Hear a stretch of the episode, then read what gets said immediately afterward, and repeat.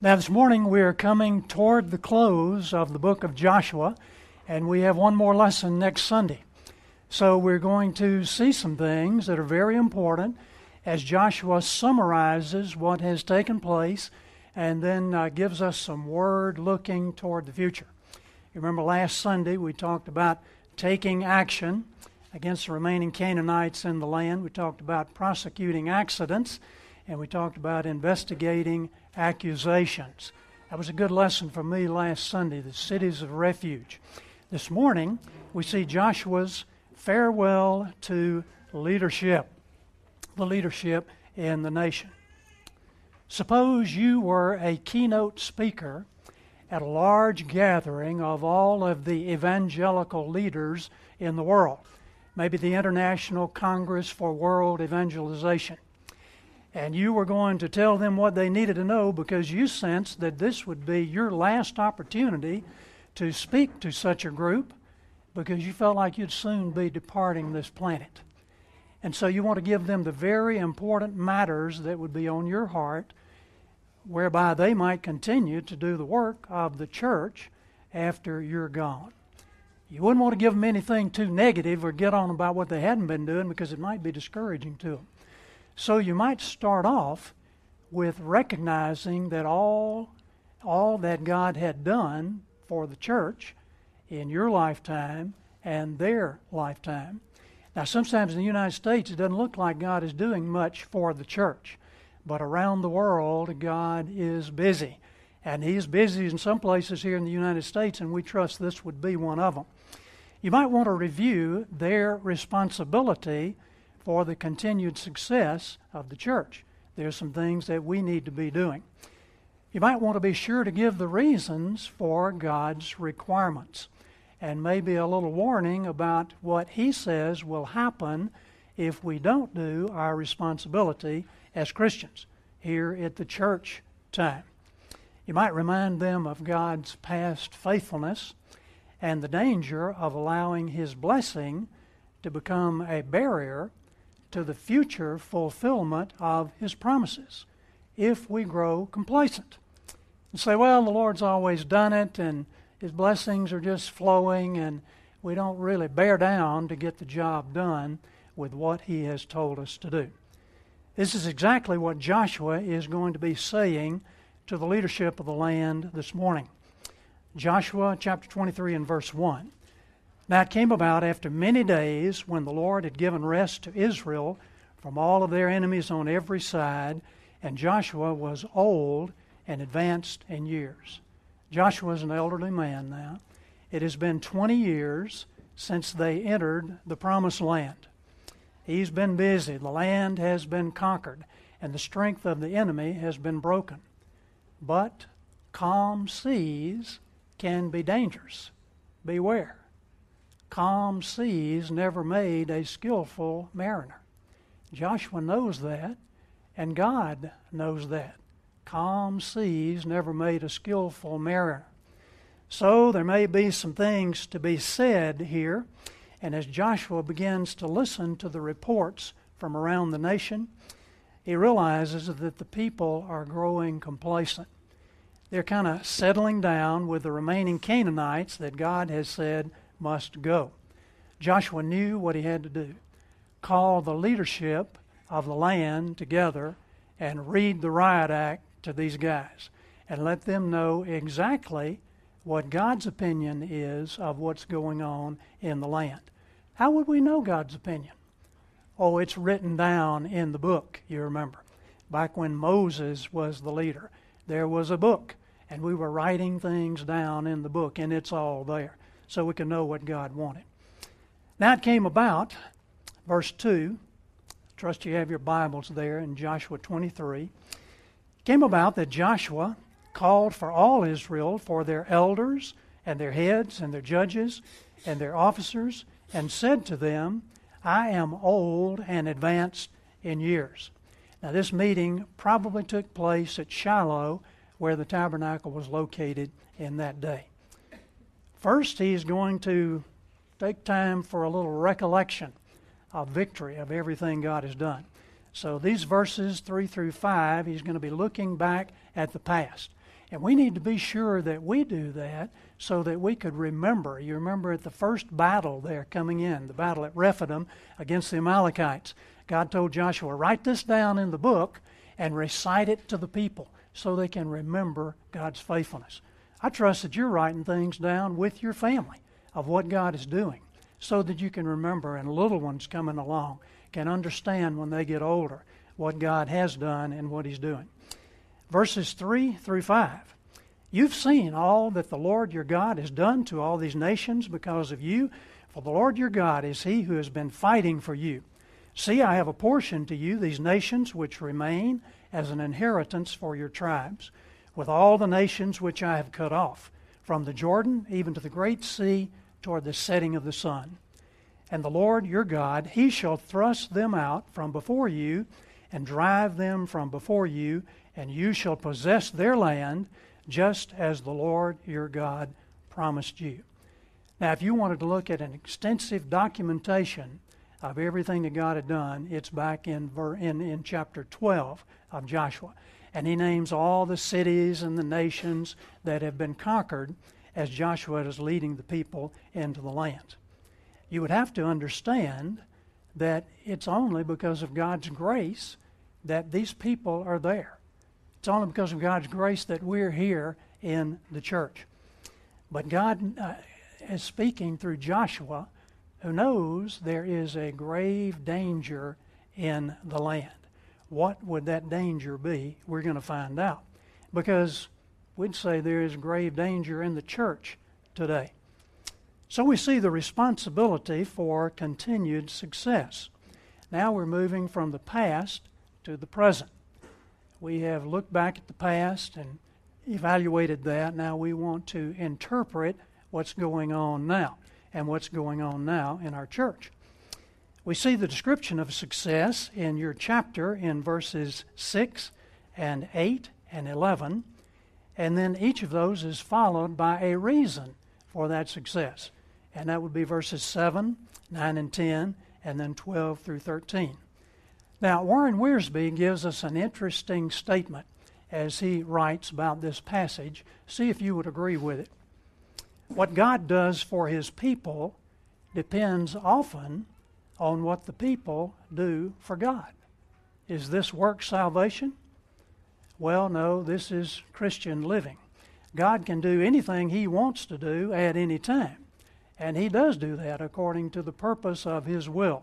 He works all things according to the counsel of his will. But he gives us some instructions by which, if we follow those, we will be successful in life and his purposes for his kingdom will be successful. We may not be able to follow them perfectly, but God intends for us, enabled through the power of the Spirit, to give it our best shot. And when we stumble, get up, get back on track, and move forward. How would be Israel's only way of gaining success, continued success, and how would they be able to deal with these pockets of enemies in the land? Let's take a look in your Bible there, if you have it, and let's quickly see what the emphasis is. Verse 3 All the Lord's God has done to these nations. Verse 4 I've appointed to you these nations. Verse 4 again, with all the nations. Verse 7, do not associate with these nations. Verse 9, great and strong nations, the Lord has driven them out. Verse 12, uh, if you ever go back and cling to the rest of these nations. Verse 13, the Lord your God will not continue to drive out these nations. There is an emphasis on these nations, mentioned seven times in the chapter. Now, what does that represent? What does that tell us?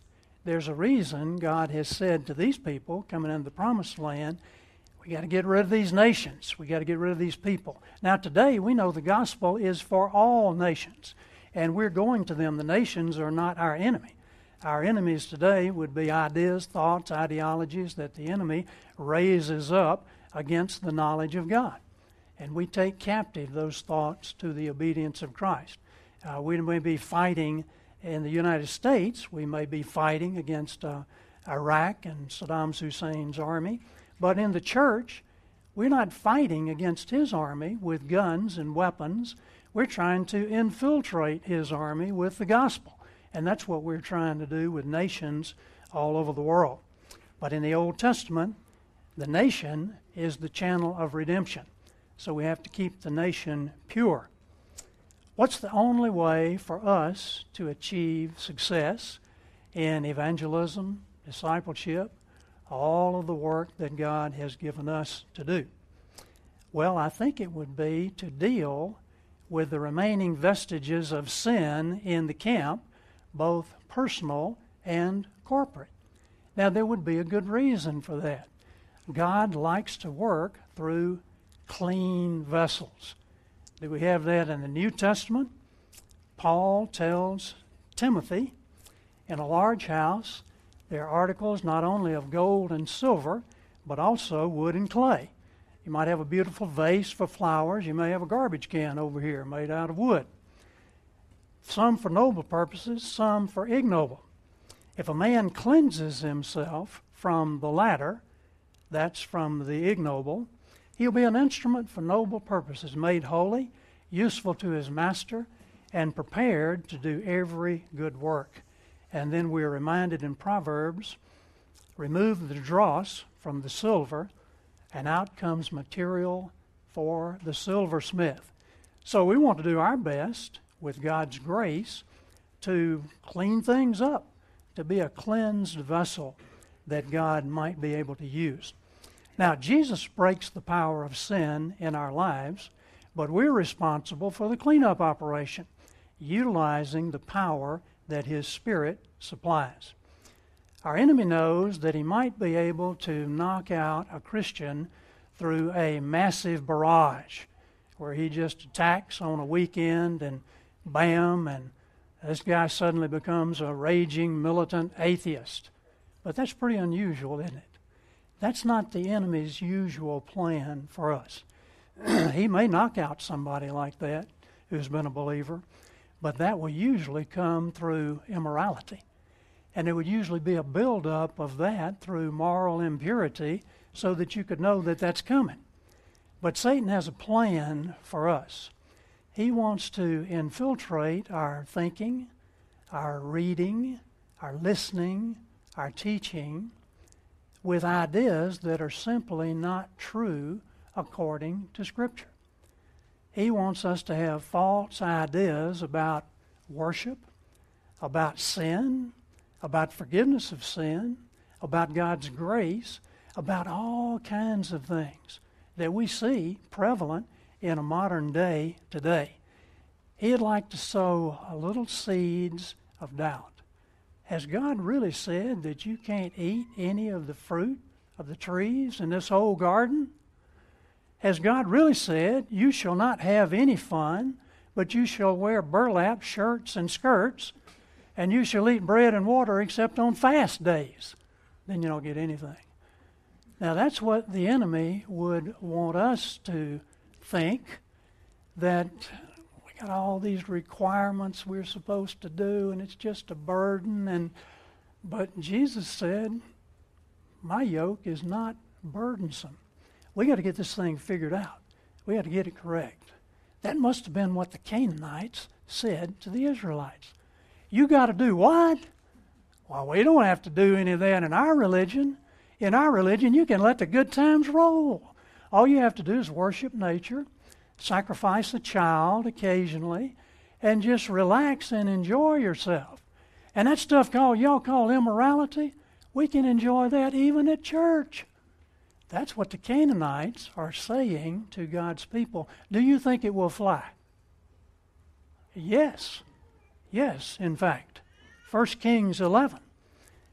I think Wolfie mentioned this when uh, he was teaching several weeks ago. King Solomon, however, loved many foreign women besides Pharaoh's, uh, besides Pharaoh's daughter, Moabites, Ammonites, Edomites, Sidonians, Hittites. They were from the nations about which the Lord had told the Israelites, You shall not intermarry with them, but they will surely turn your hearts after other gods.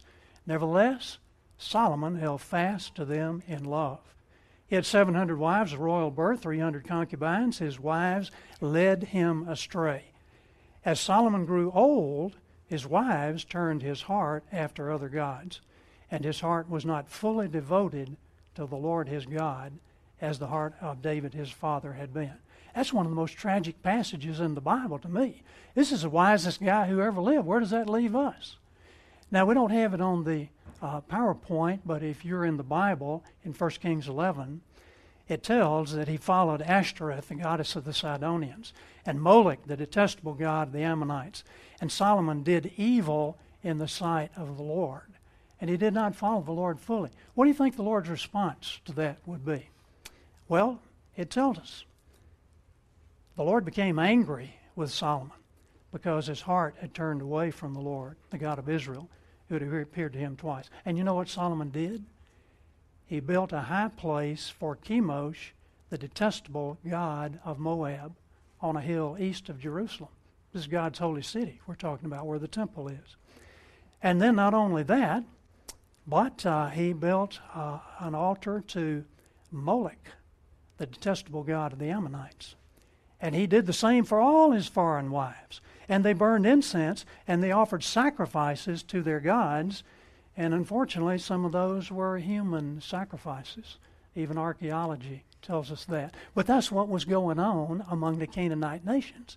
And that's the reason God said, You've got to get rid of these people in that day. Because if you don't, they're going to make you stumble. Would there be anything that we need to be careful to get rid of, lest we stumble?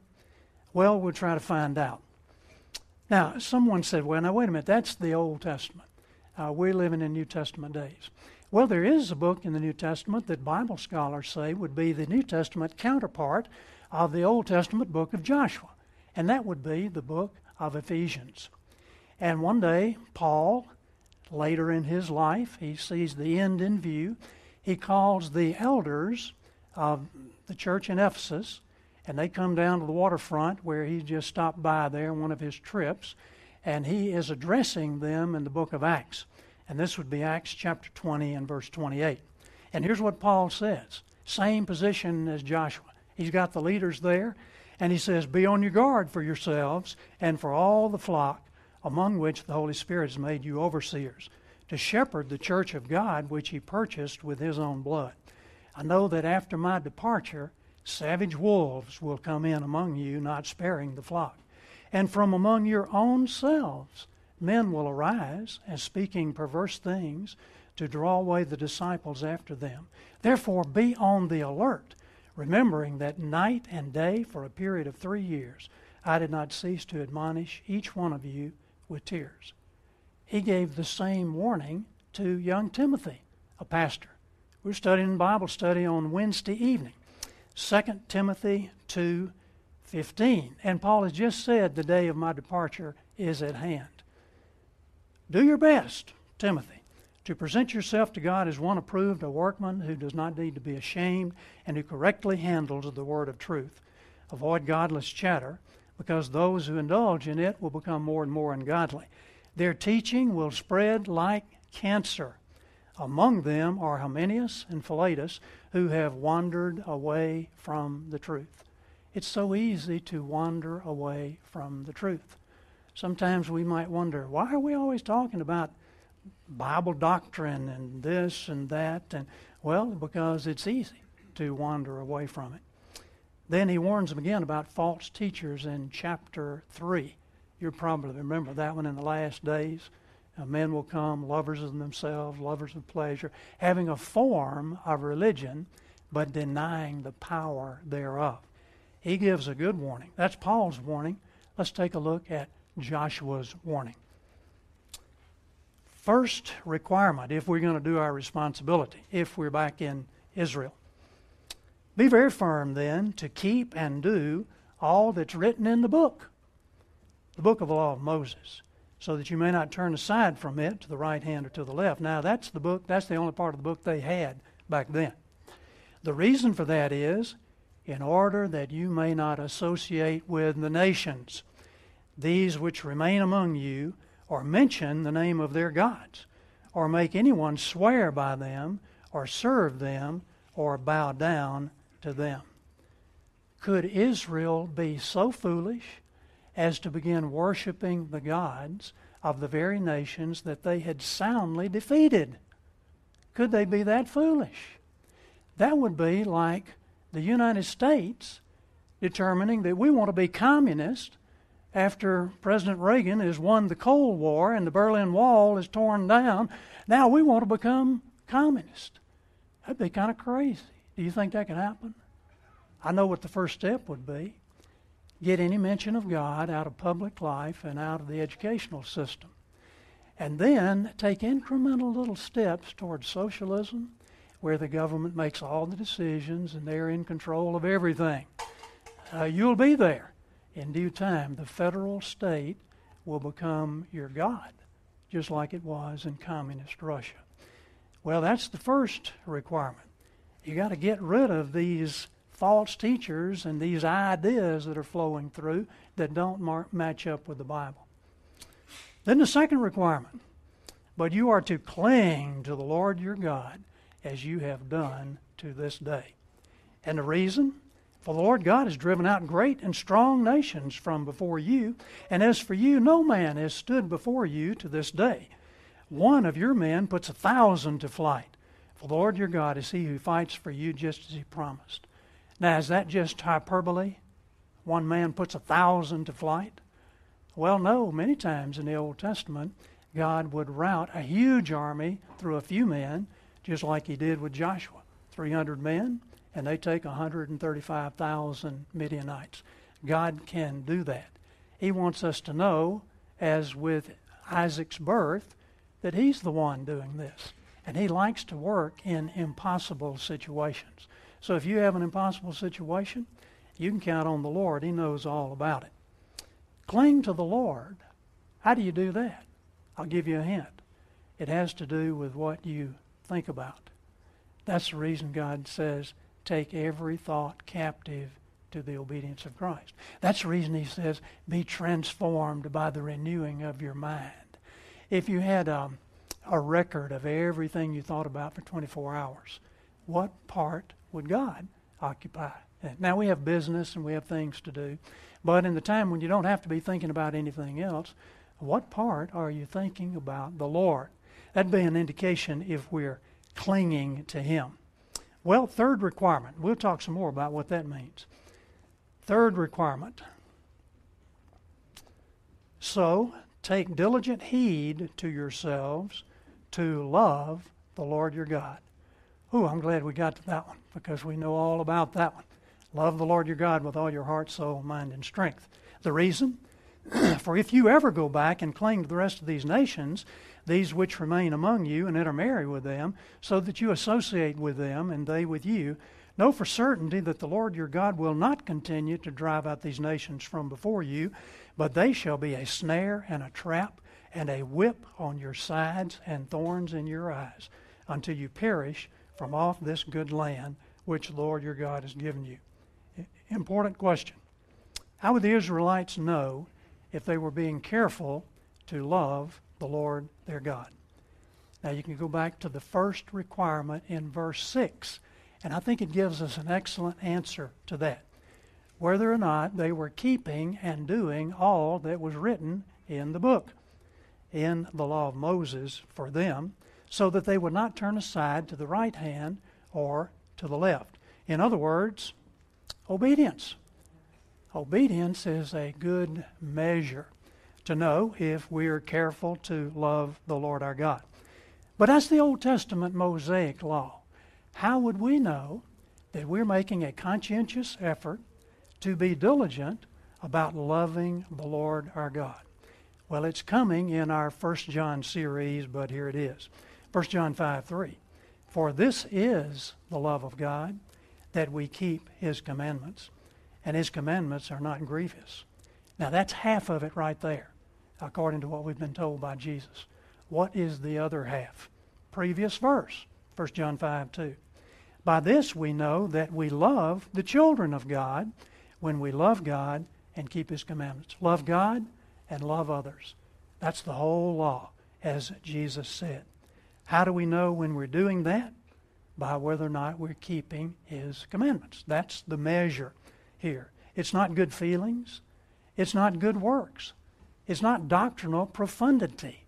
It's not denominational integrity, although those things would be nice if we had them. We would like to have all those things. But it is obedience. That's the bottom line.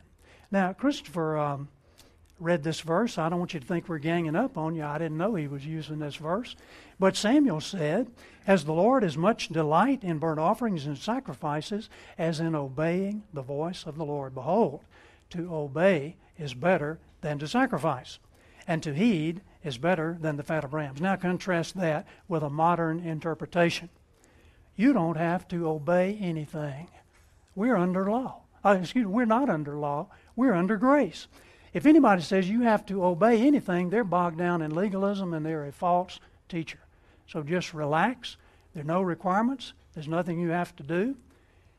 Now that's true if you're talking about salvation. Hold up the empty hands of faith. But if you're talking about Christian living, there are some things that we can do that God says will ensure success. Somebody says we're not capable of obeying God. I'm not so sure about that. Here is uh, Kevin DeYoung, The Hole in Our Holiness. If we're passionate in our pursuit of personal holiness, the first thing we must establish is that holiness is possible. It sounds humble to say, I cannot obey God for one nanosecond in my life, but it's not true. Acting like holiness is out of reach for ordinary Christians doesn't do justice to the way the Bible speaks about people like Zechariah and Elizabeth, who were both righteous before God, walking blamelessly in all the commandments and statutes of the Lord. It doesn't take seriously the Lord's commendation of Job as a blameless and upright man. And he goes on to say, likewise, Jesus teaches that the wise person hears his words and does them. James says the same thing. Be ye doers of the word and not hearers only. Now, we're not talking about perfect obedience because we're not capable of obeying perfectly, but that's where some people get hung up. Can't obey at all if I can't obey perfectly. Oh, yes, we can obey. And we're told to be holy, even as God was holy. With God's grace, we can obey. And that's the good news of grace. He enables us to do what He's called us to do. When we come to Christ in repentance, true repentance, and saving faith, then we're given grace to be able to keep His commandments. And when we stumble and fall, we're given forgiveness. Unless we're just plain confused, like the rich young ruler, and we think we've kept the commandments perfectly since the days of our youth. You remember that guy. Here's an interesting verse, 1 Corinthians 9:21. To those not having the law, that's the heathens, Paul, I Paul, became like one not having the law. Though I am not free from God's law, but am under Christ's law, so as to win those not having the law. Now what's he saying? He's saying when he preaches to the heathen, he tries to agree with them as much as he can to gain their confidence but he still has to keep Christ's law. He can't start participating in these sacrifices offered to idols and go to the temple and so forth. He doesn't want to do that because he doesn't want to violate Christ's law. And he doesn't want to be a stumbling block to anyone else who might think he's eating meat sacrificed to idols. So it's a good thing God has given us His grace but he's still given us some guidelines by which we can measure our love for him. Here's Dr. Albert Barnes commenting on that verse, 1 Corinthians 9:21. This passage would destroy all the refuge of the antinomians. Those are those who say there is no law, you don't have to pay attention to any of it. Whatever privileges I'm quoting, whatever privileges the gospel has introduced, it has not set us free from the restraints and obligations of law. That's binding still, and no man is at liberty to disregard the moral law of God. Christ came to magnify and strengthen and to honor the law, not to destroy it. And you can look in history and you can see those from nations that claimed to be a Christian nation but disregarded the law, and you can see what happened to them. Now, Alan Redpath describes what happens in the life of a Christian or a Christian church when love grows cold. It's called apostasy turning away from the faith. And we'll close with this and we'll run through these quickly. First, defeat. Joshua 23:13. Know for certain that the Lord your God will no longer drive out these nations from before you. God has won all these victories. If he withdraws his power, it means certain defeat. We're going to see that. In fact, Joshua is a link to the rest of the Old Testament. Because in the rest of the Old Testament, they're going to do exactly what he told them not to do. And then they're going to suffer for it, the defeat and the discomfort that comes. And then they're going to cry out to God. And then He's going to send a judge to deliver them. And then we're going to start the whole cycle over and over again. A hundred years from now, well, let's just say things are moving more rapidly. Uh, 40 years from now, what will be happening in this building? What will be being taught in this building 40 years from now? You can look at some churches that were teaching the truth 40 years ago, and today they're not teaching the truth at all. We've got to be sure that we're on target with what He's saying. Now, we can do all things through Christ who strengthens us, all things God wants us to do, unless we quench the Spirit. If we quench the Spirit, that's kind of like putting out a fire. How do we put out a fire? Well, we pour water on it, cover it up with dirt, or we remove the fuel from the fire, take the logs off the campfire, and that's exactly what false teachers do in the church. They pour cold water on good biblical doctrine, and then they bring a lot of dirt, corruption, to put on top of whatever's there, and then soon the spirit is quenched. Because the fuel is the Word, and they like to remove the Word and move on to the Reader's Digest or something. Uh, number two, discomfort. Joshua 23:13 again. They shall be a snare and a trap to you, and a whip ow for your side, and thorns in your eyes. Now I wouldn't mind getting a few thorns picking blackberries, but not in my eyes. There may be some pleasure in just propping up your feet spiritually, kind of taking life easy there, let somebody else do the work of the church. There might be some pleasure in enjoying worldly, sensual entertainment for a while. Oh, it can be some fun. Sin can be fun. But then when the crop comes in, that temptation that we have coveted and coddled becomes a thorn in our side. And the Christian who compromises later on becomes unhappy. That's just the way it is. It may be later on in life, but there's a day of regret coming when you are a true Christian. Discomfort. We don't want that discomfort. The last one disgrace. Verse 16 The anger of the Lord will burn against you, and you will perish quickly from off the good land he has given you. Do you know the world loves disgrace in the church better than anything else when disgrace comes to the church? Because then they can say, see those pious hypocrites? They're worse than we are. We don't even do that kind of stuff, and look what they're doing down there at the church. That guy's a member of such such church. And they like that, and the enemy likes that because that weakens the message. So, what is the remedy? We got three quick remedies, again, following Alan Redpath pretty closely here. Well, we know the first one obedience. Do all that's written in the book. That's the same thing Moses told Joshua 20 years earlier when they're coming into the land. But, like we said, that word has to be passed down from generation to generation. Son is not going to do it unless Dad does it. Son is not going to do it just because the pastor does it, just because the Sunday school teacher does it. It's going to have to be something that is real in the life of the family. So we encourage you be doers of the word, not hearers only. Demonstrate your love for God and others through obedience. Number two, separation. In order that you may not associate with these nations which remain among you or mention the name of their God. Swear to them, bow down before them. Cling to the Lord your God as you've done to this day. Now, we're not talking about nations today in the church. We want the nations to come to Christ. We're talking about steering clear of worldliness. Anything that's going to distract us from that straight and narrow path following the Lord. That's where true fulfillment, that's where happiness, that's where satisfaction lies young people, we don't want to make heroes of those people whose lifestyle blasphemes God. And there are plenty of them out there. The last one devotion. obedience, separation, devotion. So take diligent heed to yourselves to love the Lord your God. Love alone can unify the diverse family of the redeemed. Suppose we were at a church in San Antonio and we had all the international students here that the Brzezowskis bring sometimes. What in the world is going to unify as diverse a group as that? It's going to be only what?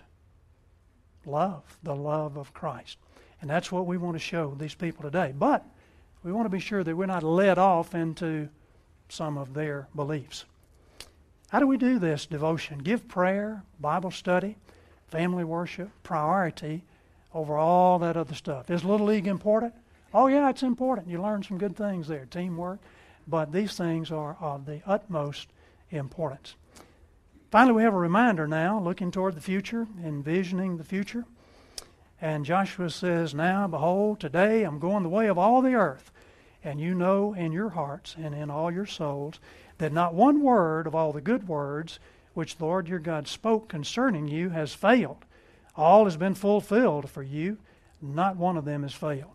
And, it'll, and it shall come about that just as all these good words which the Lord spoke to you have come upon you, so the Lord will bring upon you all the threats until he destroyed you from this good land. And then he goes on to talk about some things there. We don't want that. We want a purpose to demonstrate our love for God and for others. Here is Charles Wordsworth's hymn, which is a paraphrase of 1 Corinthians 13. Alan Redpath uses it at the close of his chapter. Gracious Spirit, Holy Ghost, taught by thee, we covet most of thy gifts at Pentecost, holy, heavenly love. Faith that mountains could remove, tongues on earth or heaven above, knowledge all things empty prove without heavenly love. Love is kind and suffers long. Love is meek and thinks no wrong. Love than death itself more strong. Therefore, give us love. Prophecy will fade away, melting in the light of day. Love will ever with us stay. Therefore, give us love. Faith and hope and love we see joining hand in hand again, but the greatest of the th- three is love, and the best is love. From the overshadowing of thy gold and silver wing, shed on us who to thee cling, holy, heavenly love. Next week's homework do an act of love for someone outside your family. Now, some of you do that all the time, so it's no problem. But that's our assignment. Do an act of love for someone outside your family. Let's pray. We thank you, Heavenly Father, that you so loved the world that you gave your only begotten Son. And we want to not only profess, profess our belief in you, we want to live it out. We want people to see that we follow the Christ. We thank you for your grace that enables us to do that. Uh, Lord, we want to be accurate in our handling of the word of truth. And we pray as we study together, as we teach, that uh, we might go home in the afternoon and look in the Scripture and see if what has been said on Sunday morning is true. Uh, Lord, we want to teach our families. We ask you to give us more grace as we respond to the grace we've been given. Thank you for this excellent review of the Old Testament and what you're doing in the lives of the patriarchs, Abraham and Isaac and Jacob. And we pray that we might see in their lives lessons that we would learn for today. And we ask all these things in the mighty name of Jesus. Amen.